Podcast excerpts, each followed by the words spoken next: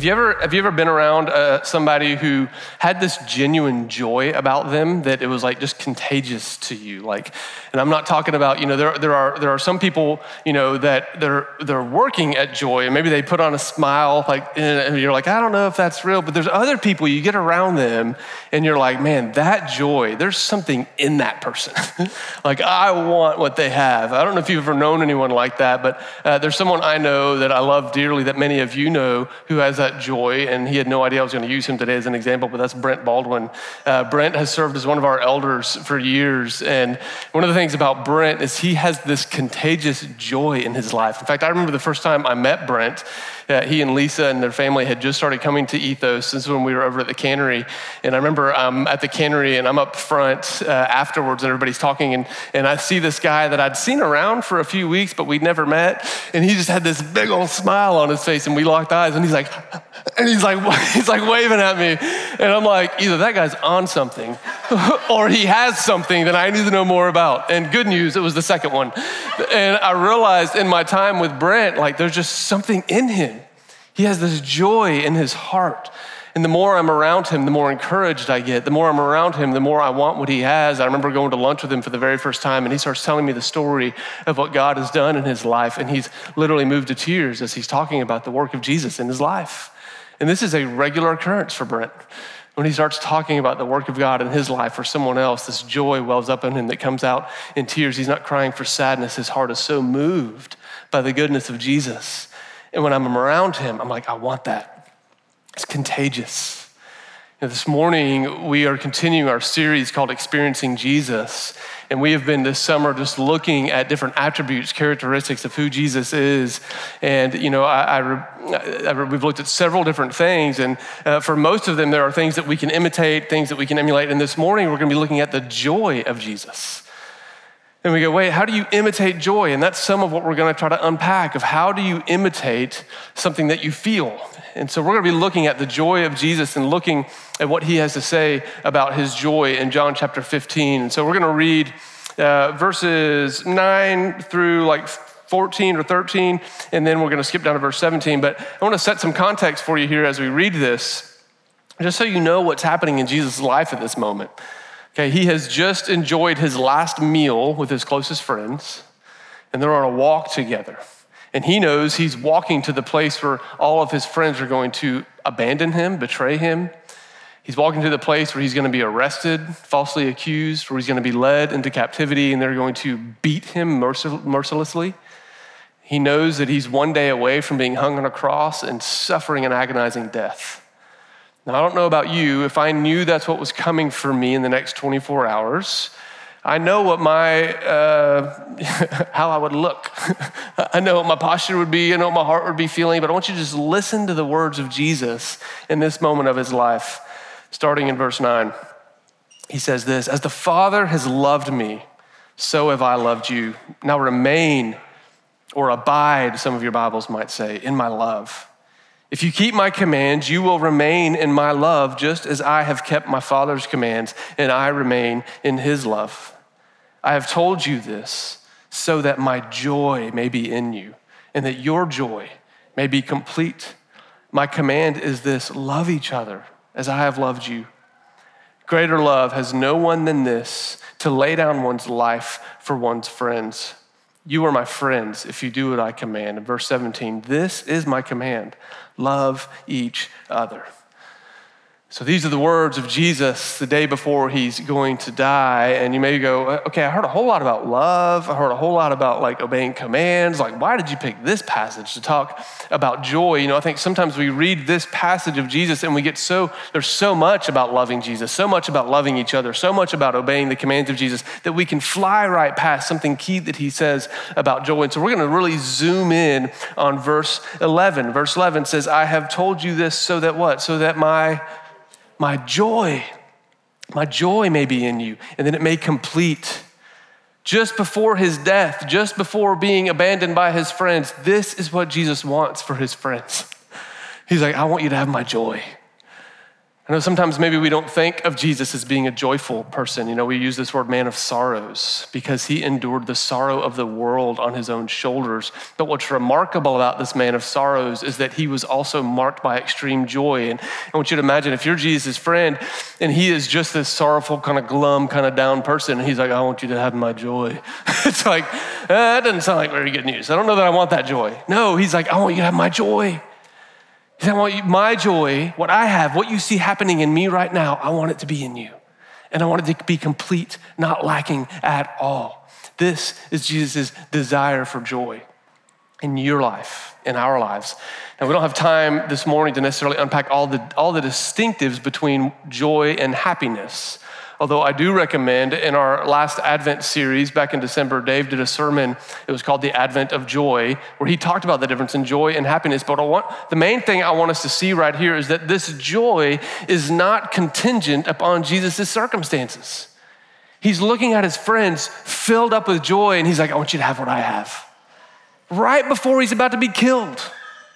There's something about this joy that's not dependent upon his circumstances. You see, Jesus is not offering here a fleeting emotion, he is offering a sustained emotion.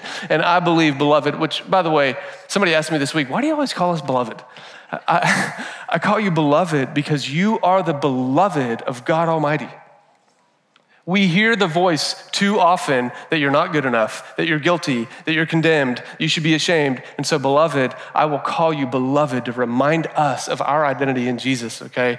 So, here in this moment, beloved, Jesus is offering a sustained emotion. And if there was ever a time in the history of humanity that we need the sustained feeling and emotion of joy, it is right now. This week, I did a lot of digging on joy, or more particularly, I was looking at the joylessness of our society, of our culture. And I was shocked by what I found. It led me down some rabbit holes of really exploring depression and the rates of depression in our culture. Now, I want to put a disclaimer on this right at the very beginning. I'm not standing up here as a psychiatrist. Uh, I do have a background in clinical counseling as a marriage and family therapist, but I'm not even standing up here as that. I'm just standing up here as a guy who's trying to wrestle with the words of Jesus, who wants to offer us joy. And we need to talk about depression and what it's doing in our culture. And I say this, I'm going to share some things, and I share them all very humbly, okay? Um, and if I say anything that sounds offensive, or if you are if you're wrestling through depression, if I say anything that that either makes light of your predicament, please forgive me, have grace, because that is not my intention. But I want us just to see what's happening in our culture. I found this really interesting study about the rates of depression, and they found that in the early months of 2020, so in the early months of the pandemic they studied the rates of depression. Some of you may remember they were saying, hey, there's actually two pandemics going on. There's the COVID 19 pandemic, and then there's the mental health crisis pandemic. Because what they found was that the rates of depression in America went from 8.5% and it tripled to 27.8% of American adults. 27.8% of American adults experiencing depression. Boston University kept following the trends all the way through to the end of 2021. And what they found was that the, the jump slowed down a little bit, but the increase only continued. That by the end of 2021, they found that 32.8% of American adults were experiencing depression. Beloved, this is one out of every three American adults experiencing depression.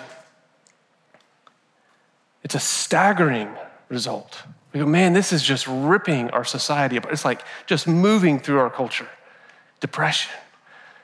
What is this thing? Where does it come from? What causes it? You know, it's what's interesting. All the way back to the 1950s, medical experts have been trying to figure out hey, how do you deal with this thing called, called depression? And the assumption was that our brains are just simply a, a mix of chemical reactions and chemical um, interactions. And so there should be some sort of chemical solution to deal with depression.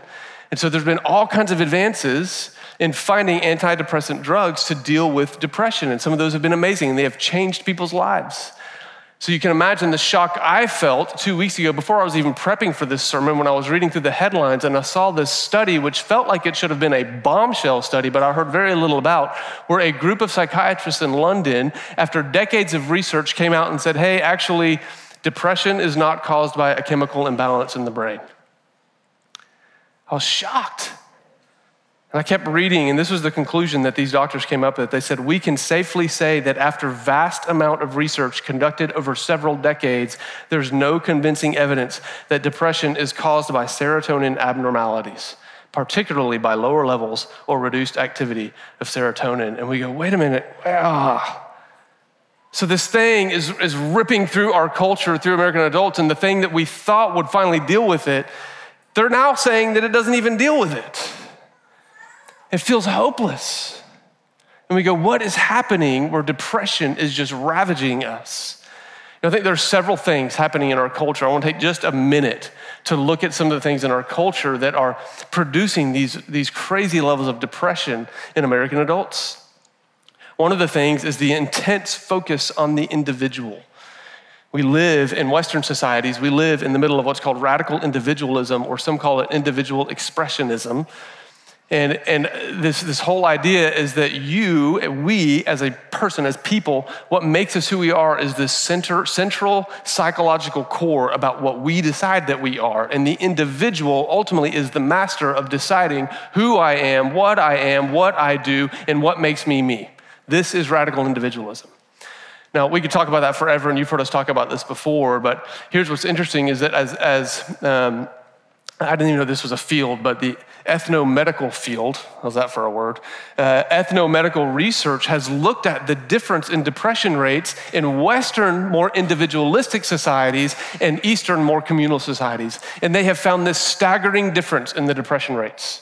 That Western individualistic societies have staggeringly higher rates of depression than more communal traditional cultures. And here's the quote from one of these researchers. It says, Because people from communal cultures are not encouraged to place too much importance on personal gratification, they tend, uh, they do not spend as much time feeling frustrated about their failure to achieve personal success. Because they're not encouraged to place so much importance on personal gratification. I mean, how much time are, is thrown at us, how many narratives are thrown at us that personal gratification is the thing. That's what we're told to live for.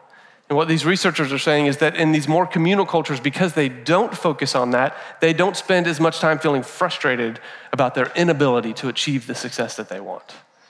So, what's happening? Well, uh, this, this intense focus on self, the individual.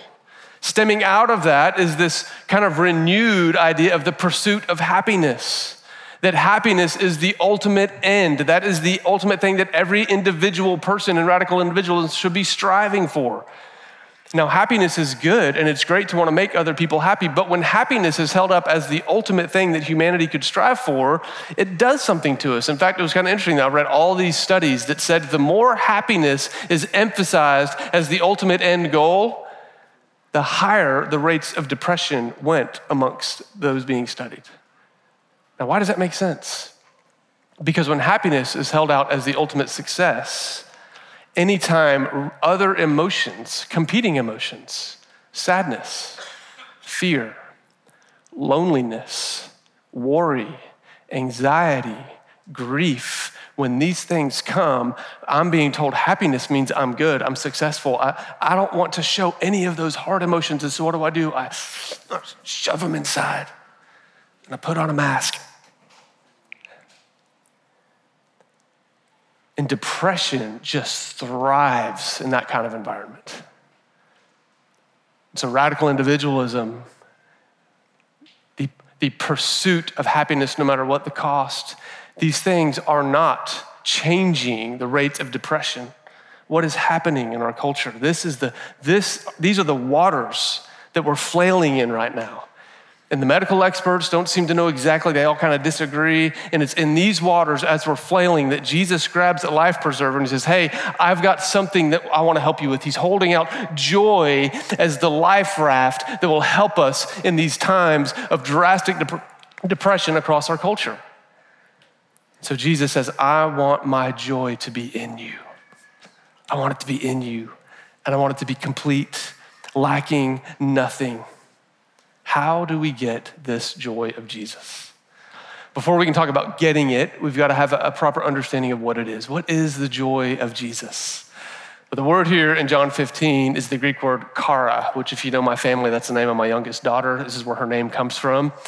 The word kara literally means, the literal translation is grace recognized or a joy because of grace. It has the Greek word grace in the root there, a joy because of grace. Grace recognized that when there's this recognition of grace in your life, that there's this response of joy in your heart. This is a simple definition of joy or kara, the Greek word. Um, uh, pastor and speaker, author John Piper had a definition for joy that I really liked. I kind of I changed it around a little bit in a way that made it simpler for me to understand. But this was his basically his definition was this: a good feeling in the soul caused by recognition of Christ's work in your life, in others' lives, or in the world. I love that. A good feeling in the soul. What's it caused by? Man, by recognizing the grace of Jesus, the work of Jesus in yourself or in others. Now, there's several things about this definition I think that are really important, but the first thing we gotta, gotta look at is that joy is a feeling, it's an emotion. I think sometimes it's kind of held out as something a little different than that, but the truth is, joy is this feeling that you experience. It's an emotion, it's not an idea, it's not a construct, it's not even a behavior. Now, we, we rejoice when we have joy, that's the behavior, but the feeling, the emotion is joy. Now, the interesting thing about feelings, about emotions, is that you can't like make yourself feel a feeling. You can't push a button and cause feelings to well up inside of you. No, you have you actually have very little control over your emotions. Emotions aren't good or bad, they just are. Uh, as a therapist, I always tell I would always tell my clients, "Hey, no, your emotions, what you're feeling, it's like they are a reflex. You know, when you go to the doctor and he gets that weird little hammer and he hits your knee and you're it's supposed to, your leg's supposed to do this thing, it's a reflex. You didn't make your knee do it. It's like that doctor has magic powers over your body and your leg goes out. No, your heart is like your, your, your, scent, your place of feeling is like a reflexive organ. And what happens is when, when things happen around you, your heart just reflexes with emotions. I'll give you an example of this. I remember um, in 2012, my family went camping, and it was my wife and I and our kids at the time. We just had our two boys. Uh, Elijah was two, Torin was five months old, and we decided to go camping. What the heck, you know? we'll take our little kids and go out into the woods. And we went to Manning Park in uh, British Columbia. We lived uh, in Canada at the time, and if you know anything about Manning Park, you know they are well known for frequent bear sightings. And so I remember one night we're sitting at our campsite and uh, we set up our tent and the sleeping arrangement was hilarious. It was the first time we'd ever been camping with kids that age. And so we, we brought our little fold up crib, our pack and play. We set that up in the tent and that was where Elijah was going to sleep.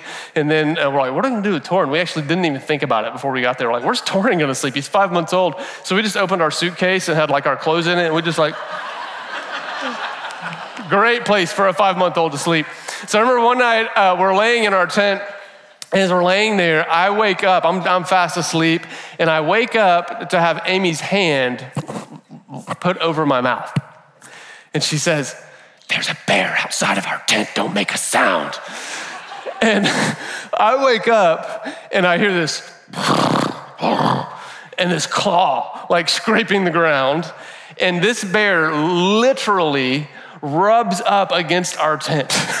And immediately, my heart starts pounding. My mind starts racing like, what am I do to protect my kid? What am I do to protect my wife? What am I gonna do all these things? And in that moment, I was feeling what? Fear.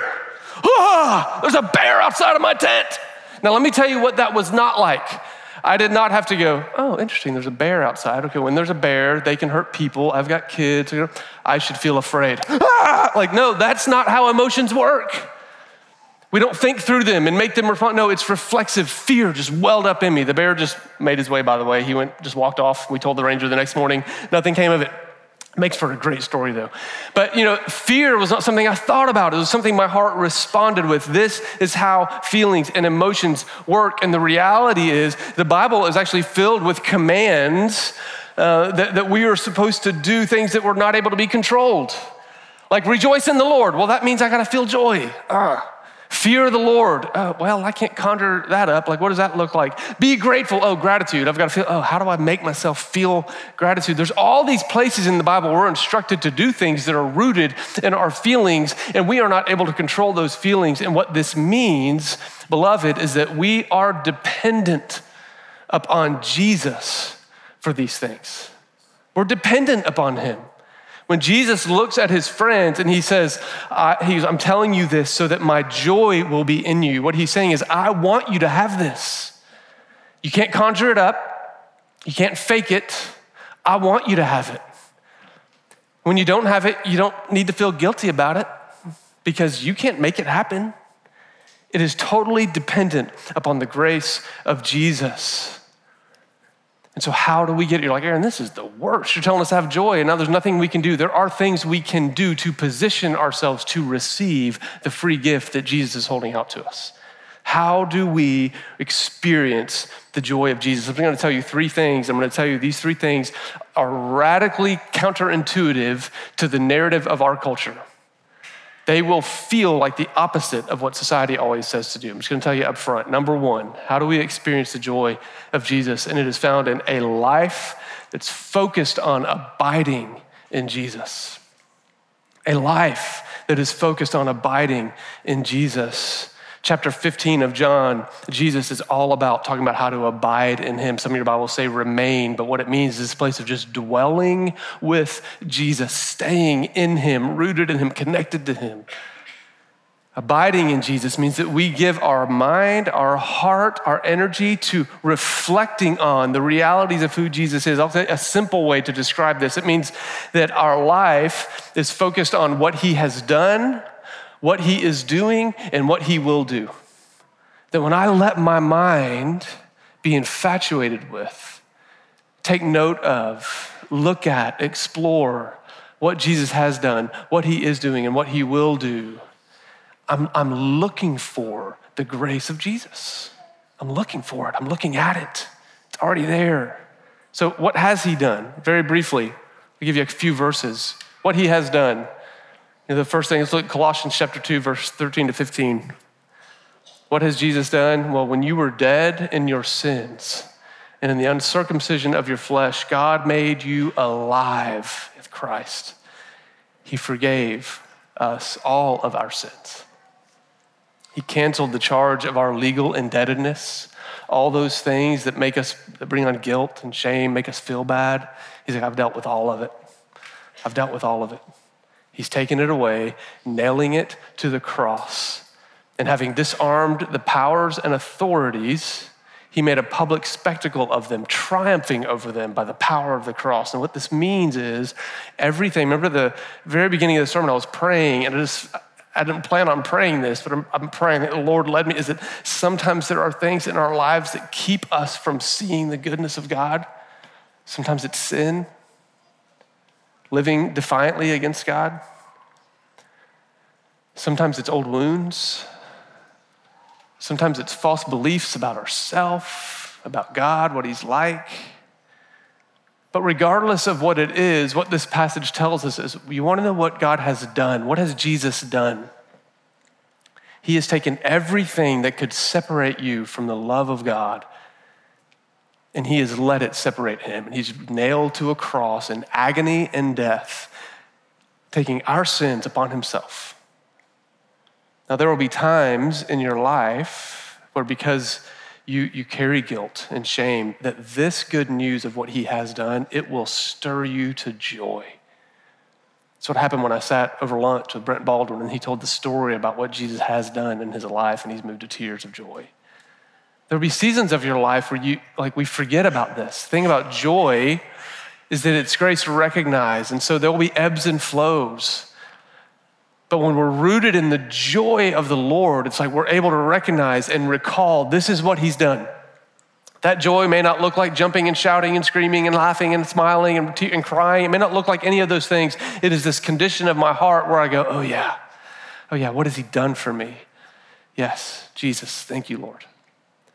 So it's, it's focusing on what he has done, it's focusing on what he is doing. I love Hebrews chapter 10, verses 12 through 14. He says, But when this priest, this is Jesus, when this priest Jesus had offered for all time one sacrifice for sins, what he has done, he sat down at the right hand of God. What is Jesus doing right now? We're going to unpack this more in another uh, sermon in this series. Right now, he is seated at the right hand of God Almighty, the God of the universe. And since that time, since he was seated at the Father's right hand, he waits for his enemies to be made a footstool. He's waiting for the moment when every source of evil will be put in submission under his feet, being crushed by his glory. For by one sacrifice, listen to this, he has made perfect forever those who are being made holy. What is he doing right now? You know that when you surrendered your life to him, for those of you that are followers of Jesus, when you gave your life to him through the cross, you were made perfect. Do you know that? Flawless, blameless before God. He looks at you, you're the apple of his eye. He loves you. What is he doing right now? He says, We are being made holy. So we've been made perfect. And you're going, oh, I know you say I've been made perfect, but Aaron, you don't know all the junk I've got in my life. You don't know the stuff that I'm still tripping me up. And he's like, oh, doesn't matter. You've been made perfect and you are being made holy. Jesus is actively working out the sin. He's actively working out the wounds. He's actively working out all the things that have hurt you. He's making you holy. What is abiding? Oh, it's, it's letting my heart, my mind focus on all that Jesus has done, looking for all that he is doing in my life and in others' lives around me. And third, it, is, uh, it, it is what he will do. Abiding is looking at what he will do. What will Jesus do? To put it up very briefly, Christ will return. He's coming.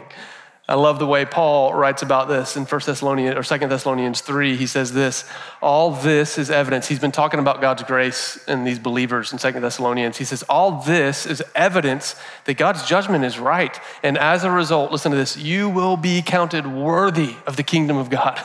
What will he do? He will count you worthy of the kingdom of God for which you are now suffering. God is just. He will pay back trouble to those who trouble you. And he's talking about those who resist the movement of God in the world, those who stand in defiance to him. He says, Justice is actually coming, and I'll be the one to bring it on every person who causes harm and dissension and war and abuse and all the injustice that we see in the world. His trouble is coming on them, and he will give relief to you who are troubled and to us as well. This will happen when the Lord Jesus is revealed from heaven in blazing fire with his angels. Beloved, do you know He's coming for us? He's coming. He will deal with all the brokenness, all the pain, all the sadness, all the woundedness, all the injustice. He's the only one qualified to deal with it, and He's coming to deal with it. And He will count us worthy of the kingdom of God, the renewed heaven and earth. That's what He's going to do. And so, so how do you experience the joy of Jesus? It is a life that is committed to abiding in Jesus by thinking about, meditating on, reflecting on all that he has done, all that he is doing, and all that he will do. So, one, abiding with Jesus. But it's not just that. The second part of receiving Jesus' joy is it is found in a life surrendered to Jesus and his truth. a life fully surrendered to Jesus. A life that's surrendered to Jesus. You know, this is what he says over and over again in John 15, right? But before and after he talks about his joy being in us, he says this. He says, Listen, if you, if you remain in me, you will obey my commands. If you love me, you'll obey my commands. He's like so clear about this. He's going, Listen, life with me, walking with me means you surrender to what I say is true. He says, I, I want you to be surrendered to my ways, like obey my commands. I love the way Psalm 19, verse 8 says this about the ways of God. Listen to this. The precepts or the ways of the Lord are right, giving joy to the heart. The commands of the Lord are radiant, giving light to the eyes. When Jesus says, If you love me, you'll obey my commands, he's not trying to burden us. So often, the perception of God and Jesus and religion and Christianity is that, oh, they're just trying to burden you with all the rules and all the laws. Do this do that. Thou shalt not, thou shalt. It's not a burden. Jesus is going, no, no, no, I, I am the way. I'm the truth. I'm the life. No one comes to the Father except through me. No one finds life or joy apart from me. So come to me, submit to these ways because they will bring joy to your heart. Many of us are hindered from joy because we are spinning our wheels in this culture trying to discover our truth trying to discover what makes me me. How, how can I be an individual that's different than anybody else and find that unique thing that will make me be alive? Beloved, Jesus is that. He is the truth. There is no other truth. And a life surrendered to Him is just filled with joy. Doesn't mean that everything's always going to go perfect. In fact, He says, in this life, you'll have trouble. But take heart, I've overcome the world. A life of joy is found when we surrender to the ways of God because we begin experiencing the grace of Jesus in our lives. I don't know about you, but I have a really hard time surrendering completely and obeying the commands of Jesus. My, my own awareness of how hard it is for me to do that makes me recognize the grace of Jesus when I do do it. My flesh is unable to do it on its own. So when I do it, when I'm living in line with Jesus, I'm like, that is the grace of Jesus. It is not me that produces joy within me. A life committed to abiding in Jesus, a life surrendered to Jesus and his truth. And the third thing is a life deeply rooted in Christ centered community.